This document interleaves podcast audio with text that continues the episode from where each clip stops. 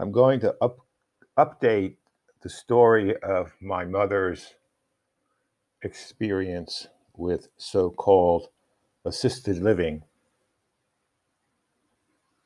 I will, if I have time, respond to an editorial by a doctor in the New York Times on the problem of the aged, problems of the aged population.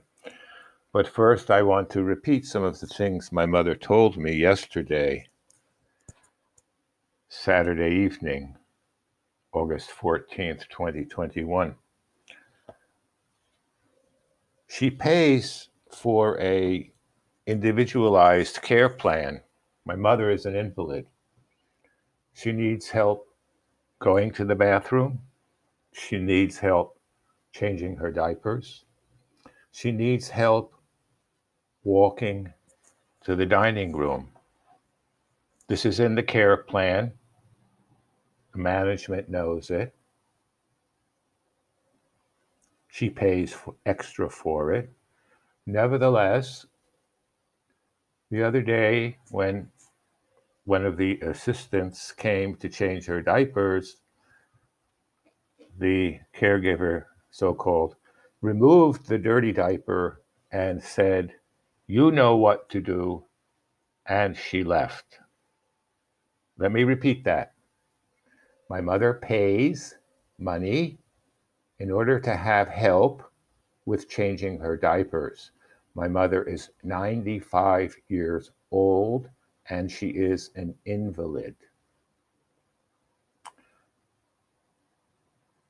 The woman whose job it is to help my mother change her diapers did not do that job. And she spoke not in polite language. She spoke in commanding language, giving my mother an order that my mother should finish putting on a clean diaper and cleaning herself up. My mother pays this company, this for-profit company, owned by a real estate tycoon whose name is all over the place, on all the uniforms, on all the advertising.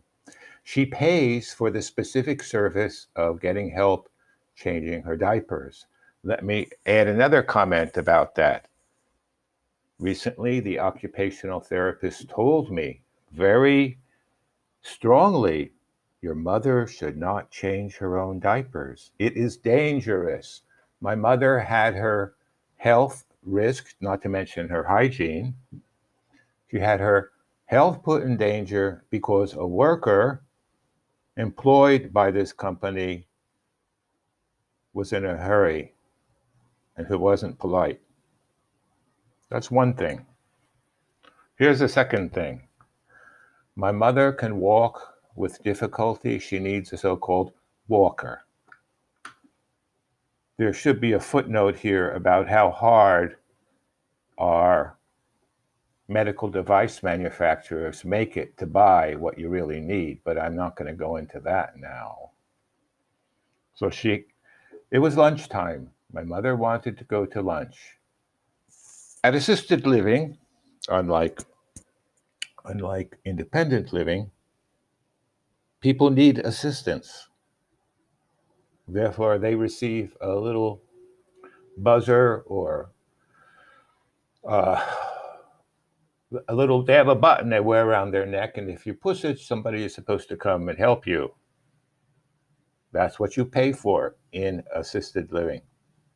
So, my mother wanted to go to lunch. It was lunchtime. She rang the buzzer three times. No one came. Well, my mother decided she would go by herself to the dining room.